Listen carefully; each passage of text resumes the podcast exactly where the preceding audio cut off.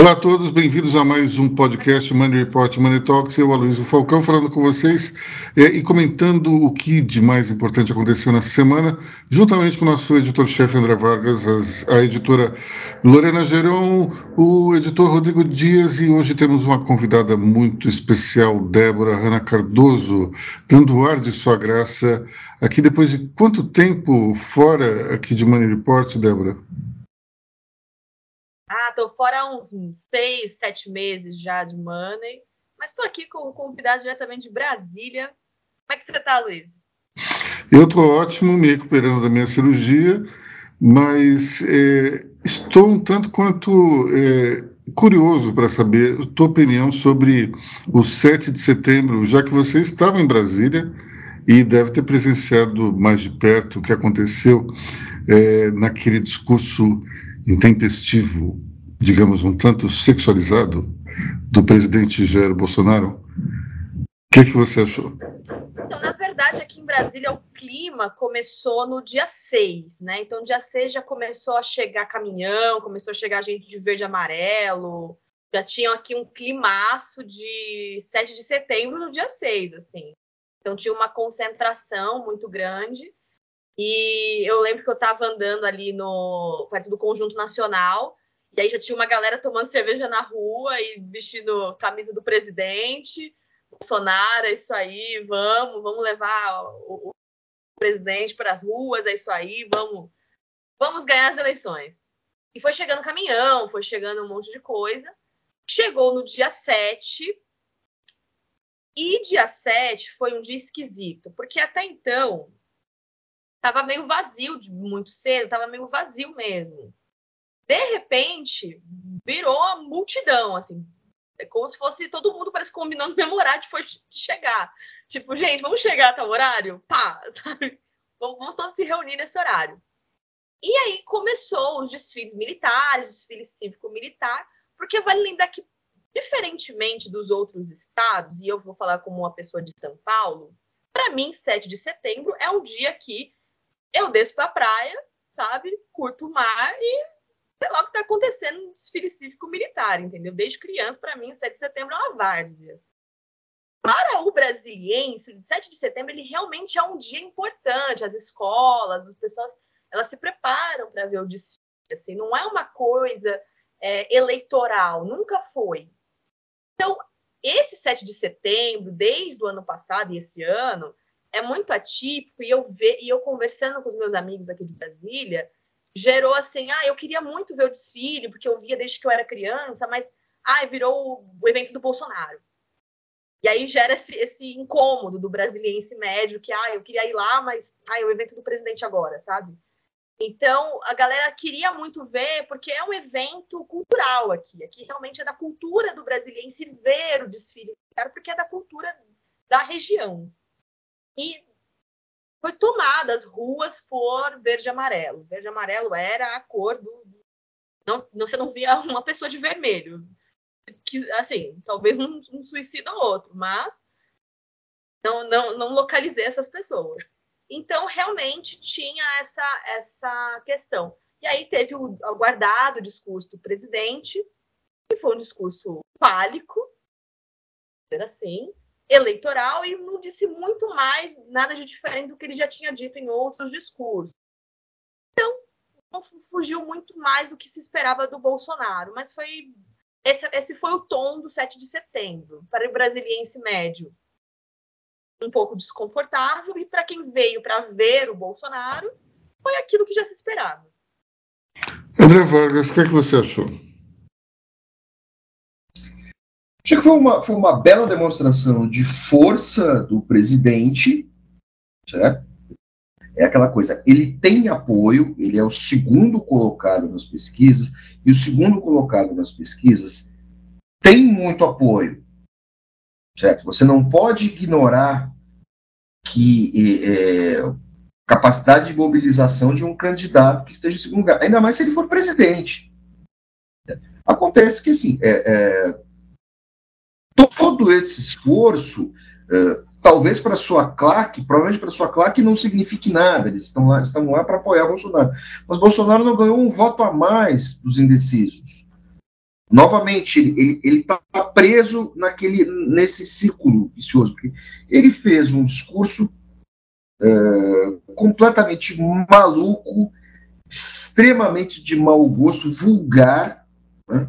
Ele não cumpriu a sua função como estadista, como presidente do país. O presidente preside, ele não está lá para fazer campanha. Ele transformou aquilo num ato de campanha. E só não foi mais ato de campanha uh, por causa das quase malcriações ali, né? Assim, puxa vida, aquilo foi constrangedor, imbrochável, sabe? A impressão é aquela coisa que, que a assessoria do Bolsonaro fala, que ele é incontrolável. Ele teve aquela sacada na hora e foi. A Claque foi junto com ele, certo? Mas, assim, um momento muito constrangedor. Assim, extremamente constrangedor. Lorena.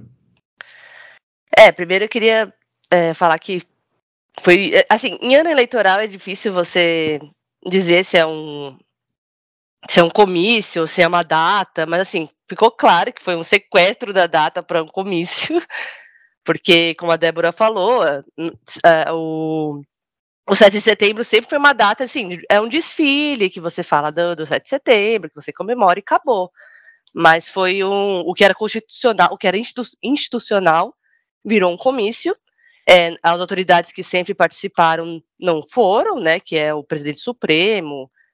Então, assim, virou algo eleitoral. E, então, assim, o que antes, é, a bandeira já foi sequestrado, o hino já foi sequestrado, agora, mais uma vez, o bicentenário virou um comício, né? Aí agora as autoridades ficaram constrangidas de participar, então virou mais uma coisa confusa do Bolsonaro. E aí, como o André falou, tiveram mais as gafes de Bolsonaro que a gente conhece e as, as, as, as, as bizarrices machistas dele.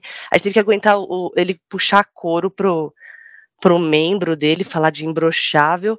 Ainda, ainda depois em live ele falando não, porque setenta por cento dos homens é, da, na minha faixa etária tem disfunção erétil, mas eu tô nos trinta por cento, tá ok? Olha o que a gente tem que ouvir do nosso líder, né, do, do, do líder de um país, numa data tão importante.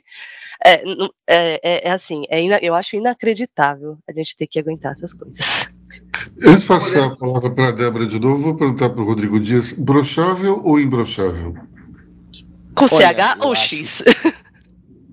Eu acho que o Bolsonaro ele tem que pedir ajuda lá para os militares que compraram aqueles, aqueles azulzinhos, aquelas bombas penianas, não sei, eu acho que uma referência seria ali. Mas eu acredito que o André, o André citou, né? O Bolsonaro ele é incontrolável? Sim, ele é incontrolável, a ponto de, é, a ponto de constranger a própria equipe. Para vocês terem ideia, não sei se vocês lembram no, uh, nos bastidores do debate da Band, que perguntaram para ele naquela zona mista a questão, ah, você participou, você fez algum treinamento? Ele, não, eu odeio o media training, eu detesto, fiz um em dois mil e dezoito e detestei. Então, assim, ele é esse, ele é esse cara. E, assim, é, seria impossível o Bolsonaro, a, a, a equipe do governo, é, fazer um evento diferente ou, ou menos...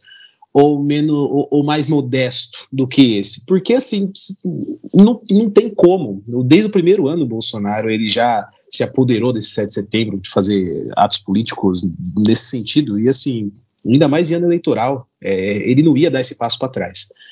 O resultado de tudo isso é, foi o que o André falou, ele falou para o gado dele, ele falou para a prole dele, é, eleitoralmente falando, não acredito que tenha, né? O que vai agora, o que teve foi, foram duas ações, uma do P D T e outra, salvo engano, do União Brasil, por abuso de poder econômico. E alguns juristas falam que isso é improcedente, não, não, não cabe, não tem, não, não tem condições disso dar da, da prosseguimento. E vamos, vamos, vamos que vamos, né, gente? É, não tem muito o que se esperar do, desse governo. André, só um instantinho que a Débora tinha pedido para falar antes.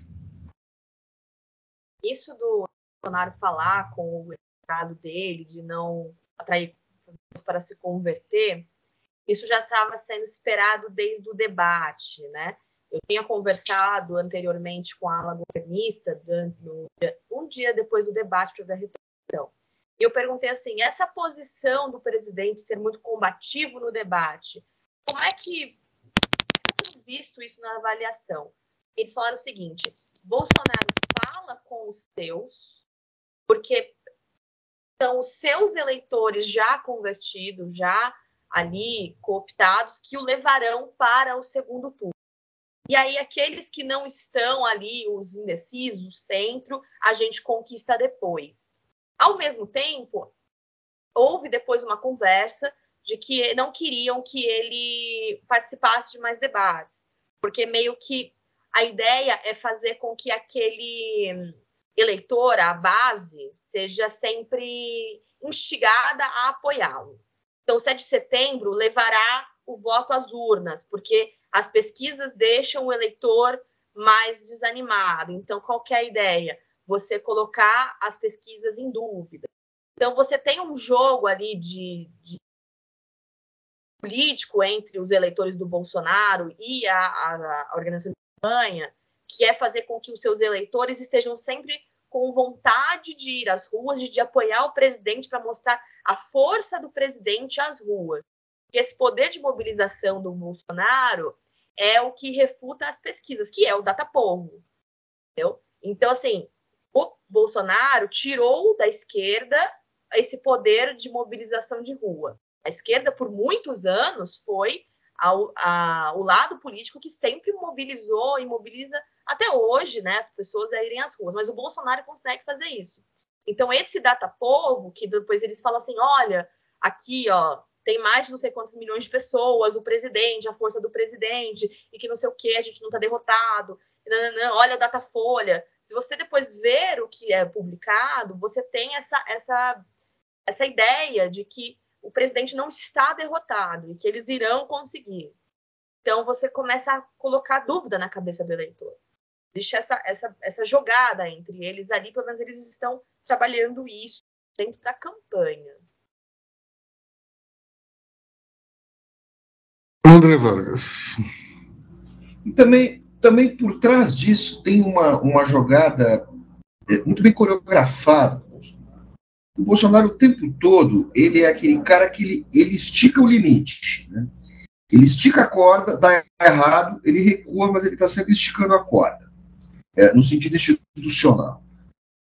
Ao fazer esse discurso que ao nosso, aos nossos olhos é uma coisa desastrada, estapafúrtica, de mau gosto, ele se torna alvo de, de ações, né, de pedidos dos seus partidos, por abuso de poder econômico.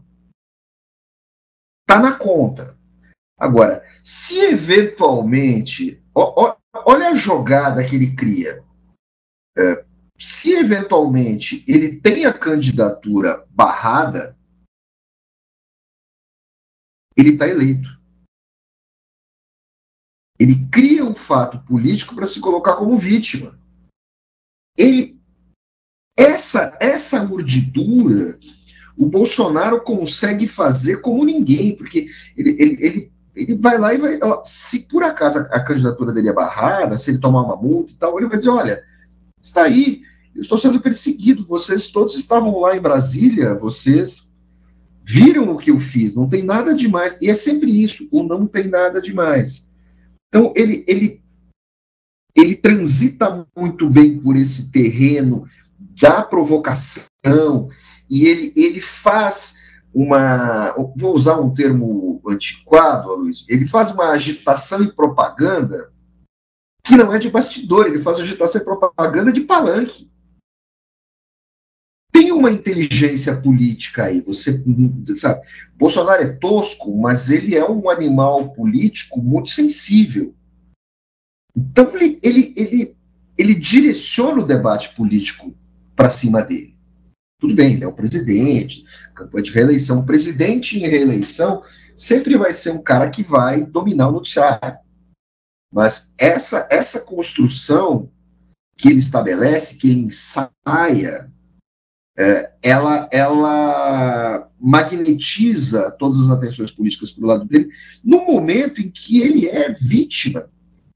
vítima, ele é alvo dessa denúncia da Folha, da compra dos imóveis e tal. Ele, ele, ele é mestre, já falei aqui outras vezes, ele é mestre em ações diversionistas, usando um termo militar. Bom, é, a gente tem que sempre lembrar que essa, essa denúncia da Folha de São Paulo e dos imóveis pagos com dinheiro vivo é, se refere a um período anterior ao da presidência, portanto, não tem nenhum efeito sobre, sobre o presidente nesse mandato. Queria ler aqui uma nota que saiu na, na Veja hoje, que diz o seguinte: apesar do sucesso de público, Bolsonaro estava bem irritado no sete de setembro. Começou o dia batendo boca com Michele, ainda na alvorada, gritou com Luciano Hang para que ele só usasse o microfone por um minuto e impediu Bia Kicis de discursar. Interessante, o presidente parece ser um bom ator, porque ele não é, manifestou em nenhum momento esse tipo de irritação ali no, no palanque. É, queria fazer só um comentário que foi alvo de um artigo essa semana que eu escrevi, que é a comparação entre mil novecentos e setenta e dois e dois mil e vinte e dois, respectivamente o Sesc Centenário da Independência e o Bicentenário. É, embora fosse uma data um tanto quebrada, os cento e cinquenta anos da Independência, que ocorreram justamente no meio da ditadura militar, é, tiveram um nível, um grau de comemoração gigantesco. No, no dia nove de janeiro, que é o dia do Fico, eh, já se começou eh, a fazer algum tipo de comemoração. Na Inconfidência Mineira, no dia vinte e um de abril também, eh, o presidente, então, que era o general eh, Emílio Médici, ele trouxe os restos mortais de Dom Pedro I de Portugal para cá e criou, patrocinou uma série de eventos É, grudando a independência, é, o aniversário da independência, à, à então situação política. Foi algo muito mais sutil do que fazer um, uma série de comícios exaltando o candidato, mas teve, uma, teve um aspecto ufanista muito grande. Isso foi, de alguma maneira, capturado pelos, pelos veículos de comunicação e até teve um filme Muito, de muito sucesso, chamado Independência ou Morte, estrelado por Tarcísio Meira e Glória Menezes. Então, é, com base em tudo isso, você teve uma massa de comemoração nos cento e cinquenta anos gigantesco, e a gente não teve isso nos duzentos anos, que em tese seria um, um aniversário é, comemorado em democracia e ao mesmo tempo é, com, com uma data cheia, né, duzentos anos. É, mais um comentário interessante, que no século dezenove, portanto nos anos mil e oitocentos, foi justamente quando o Brasil descolou dos Estados Unidos. O Brasil, em mil e oitocentos exatamente, tinha a mesma renda per capita dos Estados Unidos. Em mil e novecentos, a renda per capita dos Estados Unidos era cinco vezes maior do que a do Brasil. E isso aconteceu basicamente porque os Estados Unidos parou de brincar de império e, e virou uma república logo em seguida à independência. Nós, infelizmente, perdemos tempo demais achando que éramos mais importantes do, do que deveríamos ser. É, os Estados Unidos, é, de uma maneira muito, muito correta, estimulou a ocupação do interior do seu país, criou eh, ferrovias, eh, expandiu metrópoles, investiu na construção civil e, com isso, eh, obteve o passaporte para ser eh, essa potência que é hoje. E nós, infelizmente, perdemos o bonde da história. E, falando em história, tivemos um acontecimento histórico nessa semana, que foi a morte da rainha Elizabeth segunda, a monarca que reinou sobre a Inglaterra durante setenta anos. Olha, é uma coisa tão absurda. Eu, desde que me entendo por gente, eu tenho cinquenta e nove, a rainha está lá. Eu era uma criança quando ela veio para o Brasil. E foi um acontecimento impressionante, porque ela não saiu da televisão, do jornal, das revistas, do rádio. Era o tempo todo uma cobertura em cima eh, dessa visita eh, que ela fez com o príncipe Philip, E, se não me engano, foram onze dias e, e era de manhã, tarde à noite, só se falava nela. Foi um momento interessante porque em sessenta e oito nós estávamos vivendo um, modelo um, um momento político muito, muito complicado e é, ela, ela veio para cá em novembro e foi embora um pouco antes da... da outorgação do A I cinco, que foi, em, em, se não me engano, treze de dezembro de sessenta e oito. Então, é, foi uma espécie de oásis dentro aí daquela situação é, de tensão política que começou a, é, a crescer muito fortemente em Brasília, logo depois de um discurso do deputado Márcio Moreira Alves, que fez pouco da figura dos militares. E isso acabou gerando o ato institucional número cinco, que retirou as liberdades individuais e tornou e deu plenos poderes à ditadura para prender eh, os seus opositores e até fazer coisas piores, né? Mas eh, agora a grande pergunta é como será o reinado, reinado de Charles, que ficou eh, um bom tempo ali Uh, na sombra da rainha, é, teve o casamento com a princesa Diana totalmente escrutinado pela imprensa, depois sua separação, o seu caso com Camilla Parker Bowles, o seu casamento depois com a mesma Camilla. É, nós temos aí uma situação interessante, porque é uma pessoa que viveu é, toda a sua vida sendo devassado pela imprensa. E agora, como será esse, esse reinado? Será que ele vai manter essa imparcialidade que era a marca da Rainha Elizabeth? É, até aproveito para falar um pouco sobre uma frase que aparece no seriado The Crown, que eu não sei se é dela mesmo, mas a personagem dela diz que ela tinha o pior emprego do mundo, porque ela tinha que ser imparcial o tempo todo. E a imparcialidade era uma característica é, que não combinava com a condição humana. E, de fato, se a gente pensar bem, até exercendo o nosso ofício, muitas vezes nós temos que é, simplesmente informar e não opinar. É algo dificílimo você simplesmente deixar suas opiniões particulares de lado e dar apenas a notícia despida de, de nenhum viés, né? Enfim, será que o Charles vai ser assim? Alguém se arrisca a opinar aqui? Débora? Eu acho que o Charles, por tanto tempo à sombra de tanta, tanto escrutínio da imprensa, por ter tido uma vida assim tão secundária e, ao mesmo tempo, tantos holofotes negativos, acredito que ele não vá querer ser um, uma presença tão simbólica. E outra característica, e aí eu vou me arriscar aqui, ele é homem. Homens gostam de poder um pouco mais que mulheres. E eles gostam de exercer isso. Então, essa, essa posição dele agora, não estou dizendo que ele será um, um meio ruim ou mandão, nem, nem, nem nada do gênero. Mas talvez ele vá querer, sim, exercer esse cargo dele, opinar mais, colocar a monarquia numa posição menos é, simbólica e mais política mesmo.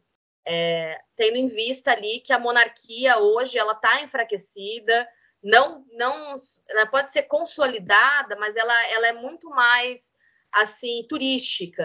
Ela, mas assim, ela está enfraquecida do ponto de vista político. Ela deve, eu acho que ele vai querer sim colocar a monarquia na, naquela posição de, das grandes discussões sobre, sei lá, sustentabilidade, sobre o futuro, sobre o que iremos fazer daqui para frente, se reunir com a, com a primeira-ministra, se reunir com as grandes autoridades. Eu acho que ele, talvez, eu acho que ele vá querer, sim, ter esta posição de destaque. Não acho que ele vá se tornar, assim, um rei é, super, porque eu nem acho que é da personalidade dele. Mas eu acho que ele vai querer, talvez, preparar um terreno para o seu filho. Para que o seu filho, sim, o, o príncipe Ah, eu nunca lembro o nome do Will. Né, William. William. eu, não, eu sempre penso no Harry primeiro, desculpa, ouvintes. O príncipe William possa, assim, ser um rei longevo e que faça, assim, exercer um, um reinado de, de, mais, é, de mais protagonismo do que ele, que já vai começar um reinado quase, não, um reinado aposentado, né? Que ele vai começar a trabalhar na aposentadoria dele, né?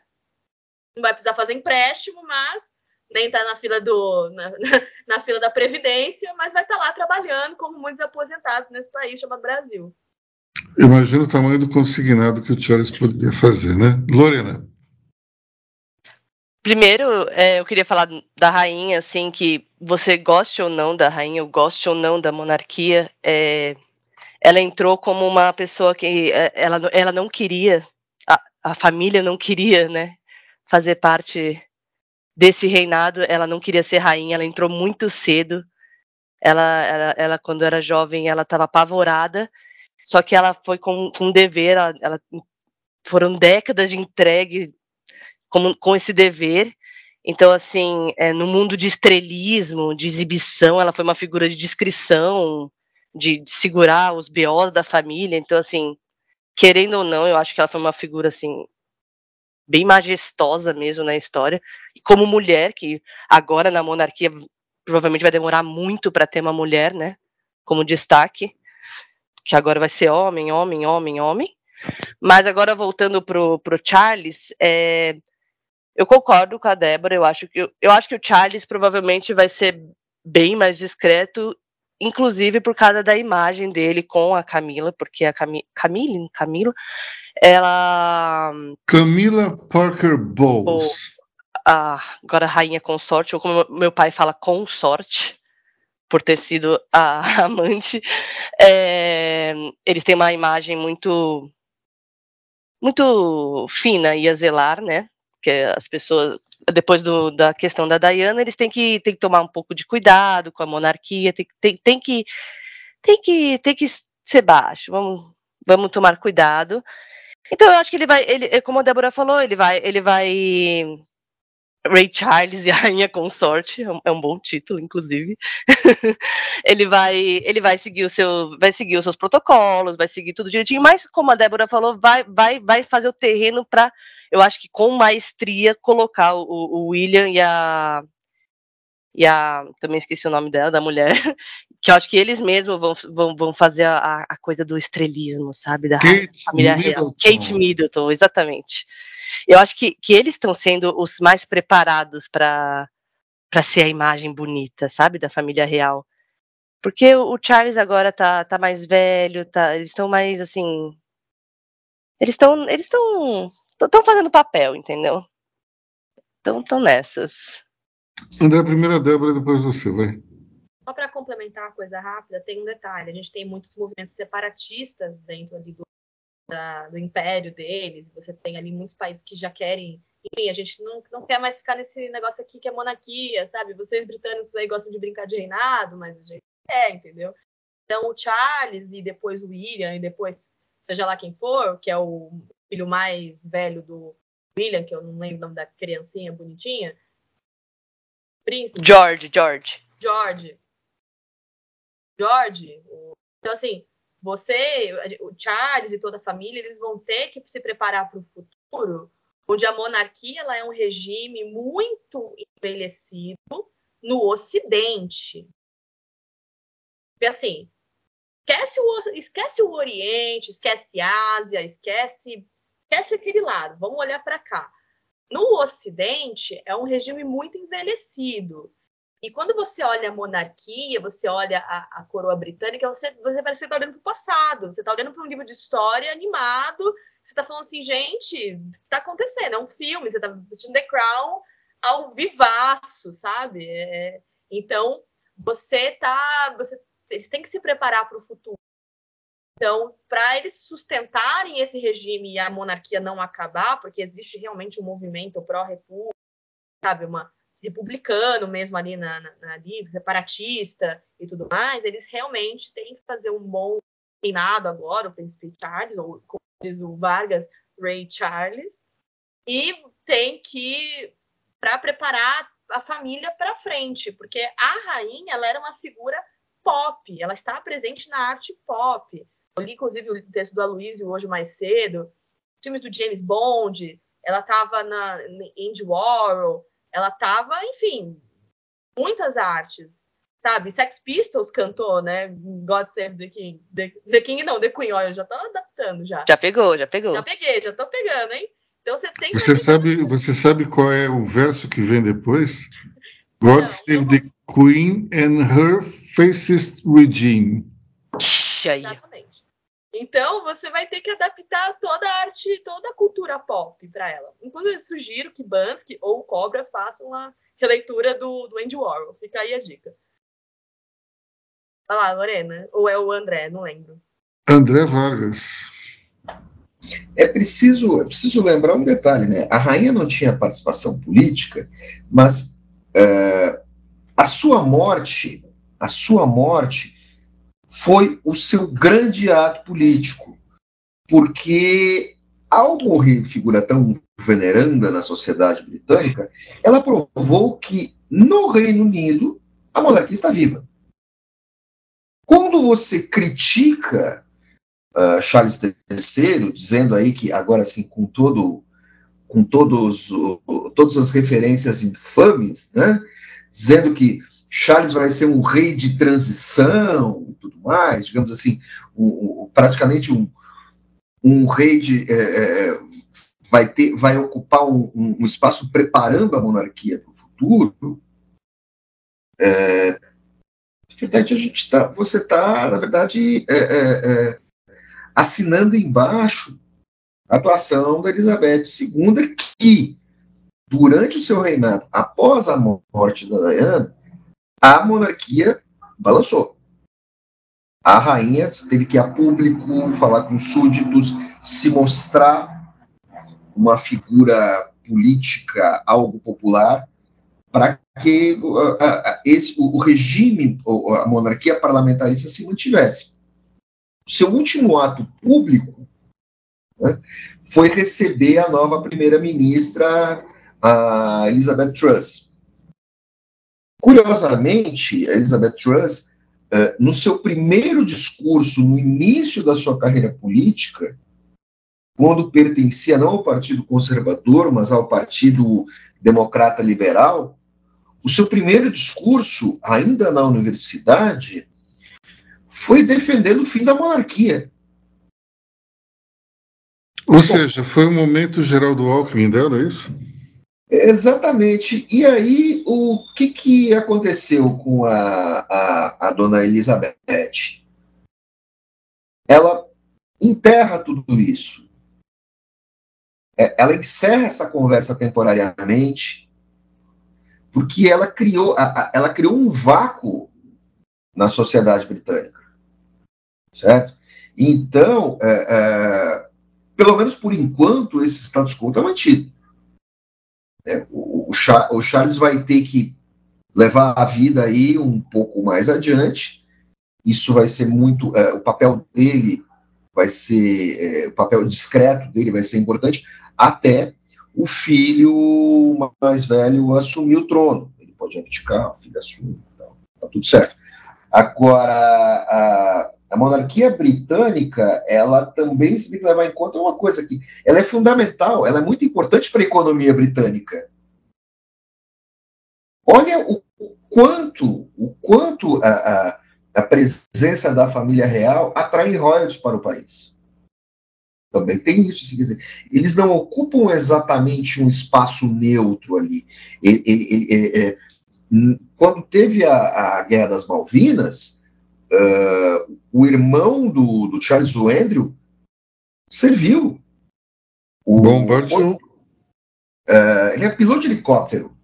Ele tinha, a missão dele era ficar sobrevoando ao redor dos porta-aviões, do, dos porta-aviões, eu não sei qual dos dois, acho que o Invincible, e a qualquer sinal de perigo, ele tinha que lançar uh, uh, despistadores e subiu o helicóptero para o porta-aviões não ser atingido. Isso chegou a ser feito algumas vezes. O Harry foi para o Afeganistão.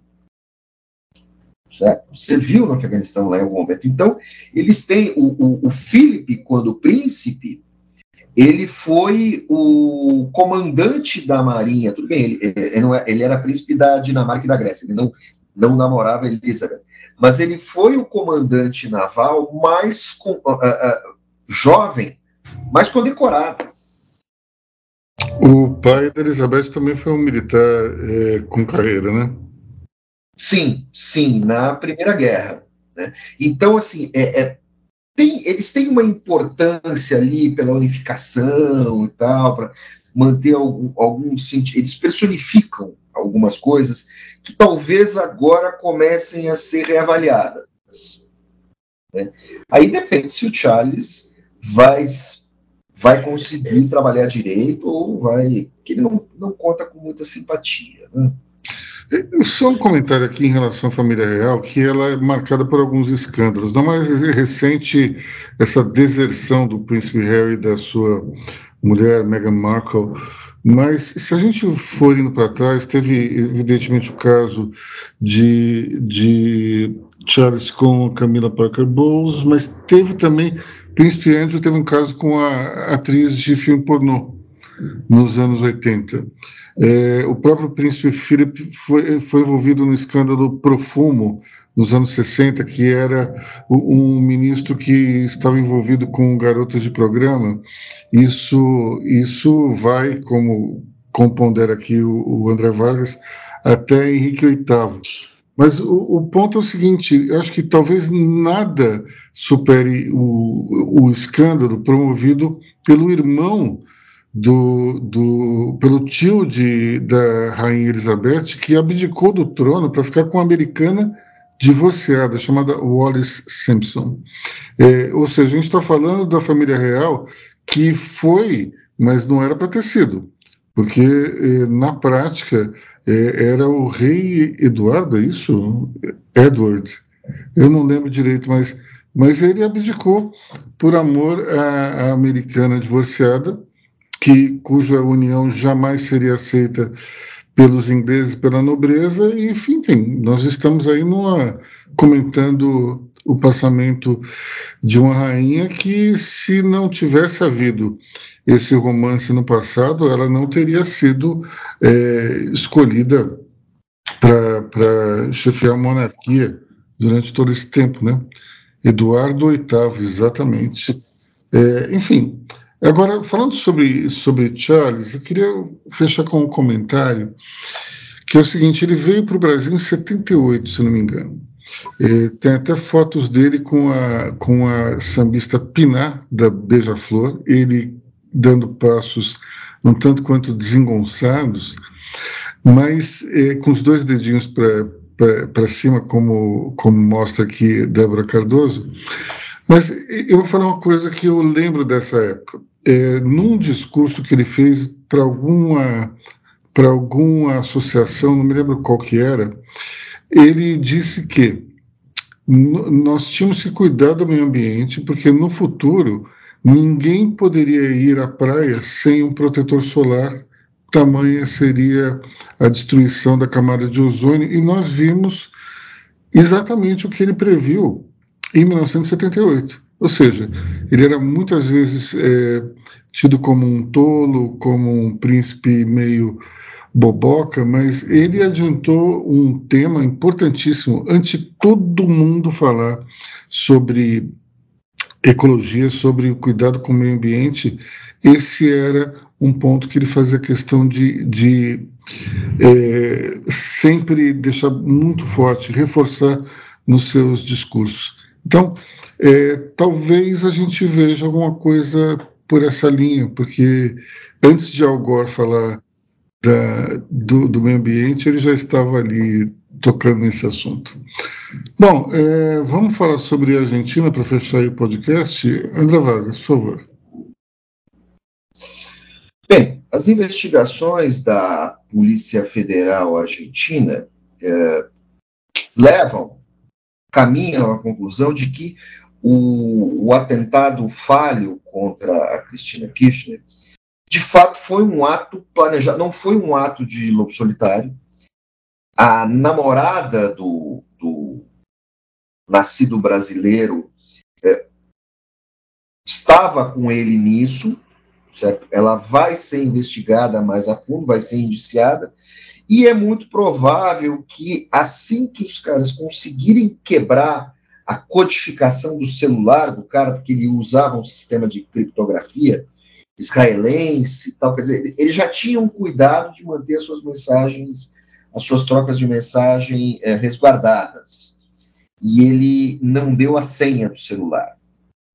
É, é muito provável que você vá descobrir que ele participa de algum desses grupos de maluquinhos conspiratórios, que até há pouco tempo isso era engraçadinho, mas quando o sujeito começa a usar arma, fica preocupante, né? Aí, uh, uh, Cristina Kirchner não teria a mínima chance.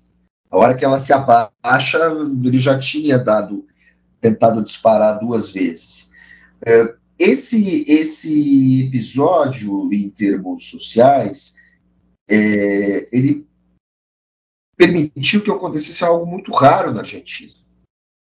Ele estabeleceu um, um, um, uma pequena trégua na polarização política argentina, em que os argentinos foram às ruas defender a democracia. Certo? Apesar de todos os problemas, a sociedade argentina é, é culta o suficiente, é instruída o suficiente para entender que a violência não é o caminho. E foi provavelmente o momento mais perigoso da vida política argentina, só perdendo para aqueles três levantes militares que ocorreram ali no final dos anos oitenta, acho que oitenta e sete, e depois noventa, noventa e um, início dos anos noventa. Isso tinha exclusivamente a ver com o julgamento dos integrantes eh, das forças militares e das polícias durante a Guerra Suja na Argentina. Que a Guerra Suja, ela não se limita só ao período da ditadura, ela começa dois anos antes. Certo? Então, é, é, é, apesar de todo o susto, apesar de toda a crítica que você possa fazer à figura muitas, muitas e muitas vezes duvidosa da Cristina Kirchner, até mesmo em comparação ao seu finado marido, que era uma figura politicamente mais fácil de se lidar, e todos os escândalos de corrupção e tudo mais, é, os argentinos publicamente foram às ruas demonstrar o seu apoio à Cristina, que é vítima, e o seu apoio ao sistema político-democrático. A nota que destoa disso, voltando, tem a ver com a morte da rainha Elizabeth. Um programa de auditório argentino, desses muito popularescos, celebrou a morte da vieja, a vieja maldita. E o cara abriu champanhe e teceu todas as acusações à, à rainha Elizabeth. Bom, é, assim, foi um, uma fake news ao vivo, né? Ele disse que a rainha era um imperialista, ele disse que a rainha era ligada ao nazismo, que era uma assassina de argentinos, que era contra a liberdade e tal. Bom, se você pegar tudo aquilo e inverter, dizendo que a rainha era fascista e tudo mais, você até poderia jogar parte dessas críticas ao então governo conservador britânico na figura da Margaret Thatcher. Não é nada disso, não foi nada disso. Uh, se essas críticas pudessem ser nominadas corretamente, elas seriam apontadas aos ditadores militares argentinos, certo? Que provocaram uma guerra, foram, respons- foram responsáveis pela morte, certo? Existem alguns bons filmes argentinos sobre isso, pela morte de grande número de jovens argentinos que não tinham nada a ver com aquilo e que foram... seiscentos jovens. Certo? Tem um belo filme do, do Ricardo Darín, Um Contotino, sobre isso. Você vai descobrir lá no momento que ele participa dessa história. Então, uh, achei aquilo uma grosseria, uma barbaridade de muito mau gosto, além de todas as mentiras contadas publicamente. Débora? Bom, eu já morei na Argentina, né? Há muito tempo. E na Argentina, a, a consciência de que a democracia é uma coisa muito cara, é uma coisa quase praticamente coletiva, assim. Nas universidades há uma... Eles pregam muito isso. Você tem uma... Assim, para não orbitarmos, né? Então, você chega na U B A, que é a principal universidade, que é a Universidade de Buenos Aires, que é a principal do país, você ainda tem lá, para você lembrar dos jovens que desapareceram e que nunca encontraram os corpos, né? A maioria dizem que foi jogar, foram jogados no mar, é, no Rio da Plata. Então, assim... Você tem na Argentina uma questão que é, você quer ser peronista, você quer ser de esquerda, de direita, beleza, ótimo, mas a, independentemente do que você defenda, a democracia na Argentina ela tá num grau acima. Eles nunca vão defender um golpe, e até porque na Argentina os, os militares foram condenados, eles tiveram, eles não, não tiveram uma anistia generalizada. Então, eles, eles foram atrás daqueles que mataram os seus compatriotas. Eles contaram a própria história, muitas vezes. Na Argentina não se faz piada com a, com a ditadura militar. Ah, os argentinos carregam, as famílias até hoje choram a morte dos seus familiares, porque a ditadura argentina ela foi curta, mas ela foi muito sanguinolenta. E... Foi assim, para eles não, não existe assim fazer piadinha com, com ditadura, isso não, não, não há. Pre, qualquer presidente que vá citar isso de uma maneira jocosa é completamente rechaçado, assim, não, não, não, não, não fazem, né? Eu não lembro dos números exatamente, mas é, eu, eu sei que o número de mortos na Argentina de torturados, apesar da população brasileira ser muito maior, era mais do que, do que o que aconteceu aqui, se não me engano, o dobro. Então, quando você coloca isso em perspectiva, é uma tragédia muito grande. E depois teve coisas da ditadura argentina, patrocinadas pelas autoridades, que aqui são impensáveis, como, por exemplo, é, o, o militar matou os pais de uma criança e adotou essa criança. Isso aconteceu de maneira sistemática. Sim, várias crianças eh, souberam somente adultas que aqueles pais que ele amava tinham sido algozes, pelo menos o pai, né? Tinham sido algoz dos seus pais verdadeiros, biológicos. Uma história horrorosa. Tem, uma, tem um filme que conta essa história, que é a História Oficial. É um filme muito antigo, da, que acho que ele chegou a ganhar o Oscar até, que conta essa história e dessa... dessa praticamente era uma coisa institucionalizada de você matar mulheres, torturar mulheres grávidas e levar o filho delas, ou crianças pequenas. Você descobriu muito tempo depois. Inclusive, muitos homens militares pegavam essas crianças, diziam para suas esposas que eram crianças assim, órfãs mesmo, e essas mulheres descobriam depois que seus filhos eram crianças da, dessa, desse período. Então, para não ter essa... essa para não ter fofoca, entendeu? Para não ter vazamento de informação. Você tem o movimento das Mães de Maio, né? Que até hoje é muito emblemático, você tem o aniversário desses movimentos.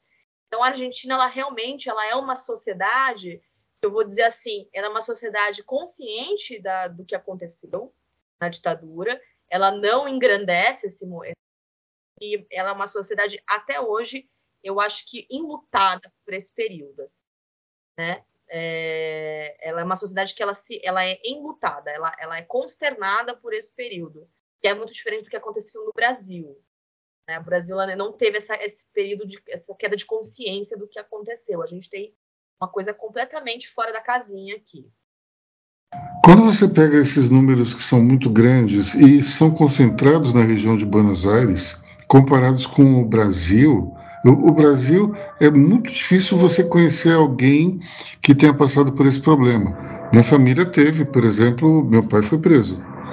É, é, o André está fazendo aqui um, um símbolo que eu não estou entendendo. É, é o quê? Se, se gestual quer dizer o quê? Sim ou não? Três torturados, tios torturados na família. Três, três torturados na família e a minha irmã que pegou um, um exílio. Então, nós temos aqui, eh, talvez aqui seja uma exceção, porque a grande maioria da população não tem relações ou conhece gente que tenha passado por isso. Agora, na Argentina, é uma coisa muito comum, não tem aquela coisa dos seis degraus de separação. Em relação a isso, praticamente todo mundo conhece alguém, e principalmente em Buenos Aires, que tenha passado por um problema semelhante. Enfim, e, e a gente tem também, aqui no Brasil, tinha umas coisas meio, meio diferentes em termos de, de ditadura, como, por exemplo, os, eh, os ditadores eram referendados pelo Congresso, os governadores também. É, isso você não vê, por exemplo, no Chile, eh, no Paraguai. Não tinha esse tipo de coisa, era uma ditadura e acabou, não tinha referendo nenhum. Vamos, vamos combinar que o referendo já estava previamente acertado, mas pelo menos se fingia, talvez pela aproximação com os Estados Unidos, pelo menos se tentava fingir algum tipo de normalidade dentro de um governo, é, dentro de um regime de exceção, mas é, aqui a, as coisas foram um pouco diferentes do, do restante da América Latina, é, e os números também, os números do Chile, inclusive, são maiores do que os da Argentina, e o número, a população é menor do que a do Brasil, do que a Argentina, então é, é, é, a questão sanguinária na América Latina, nesse período dos anos setenta, final dos anos sessenta, é absolutamente aterrorizante. No caso do Chile, inclusive, você tem... É, aqui no Brasil houve uma concentração maior, talvez até setenta e cinco, setenta e seis, eu acho que foi quando teve a questão do, do operário Manuel Fiel Filho. Depois disso, praticamente foi se zerando ou foi diminuindo muito. No Chile, a coisa foi até menos dos anos oitenta. Então, é algo impressionante. Não deve ser, evidentemente, esquecido pelas pessoas. Aqui no Brasil ficou mais para trás, mais rapidamente. Mas na Argentina, de fato, isso é emblemático e, e como até pontuou aqui o André no, numa mensagem, é, as mães da Praça de Maio viraram as avós da Praça de Maio, né? Nós já temos aí uma segunda geração que, que mantém essa, essa tradição. Bom, pessoal, acho que ficamos por aqui, né? Já passamos aí de uma hora de gravação. É, esse, eu acho que essa, essa morte da, da Rainha Elizabeth vai realmente ser algo lembrado por várias gerações. Minha filha de quatorze anos passou o jantar inteiro ontem comentando esse acontecimento, É, fazendo perguntas, é, e, e inclusive embarcou numa teoria da conspiração, é, segundo a qual a princesa Diana tinha sido morta pelo M I seis da Inglaterra. Enfim, é, demorei um pouco para ela entender que, que o TikTok não é exatamente a melhor fonte de informações para uma jovem de quatorze anos. Bom, nós ficamos por aqui então. Muito obrigado pela audiência de todos. Bom fim de semana. Até semana que vem. Pessoal, bom sábado, bom domingo. Até semana que vem. Um ótimo fim de semana a todos e até a próxima. Bom fim de semana, ouvintes. Até semana que vem. Tchau, tchau, ouvintes. Até um dia desses aí.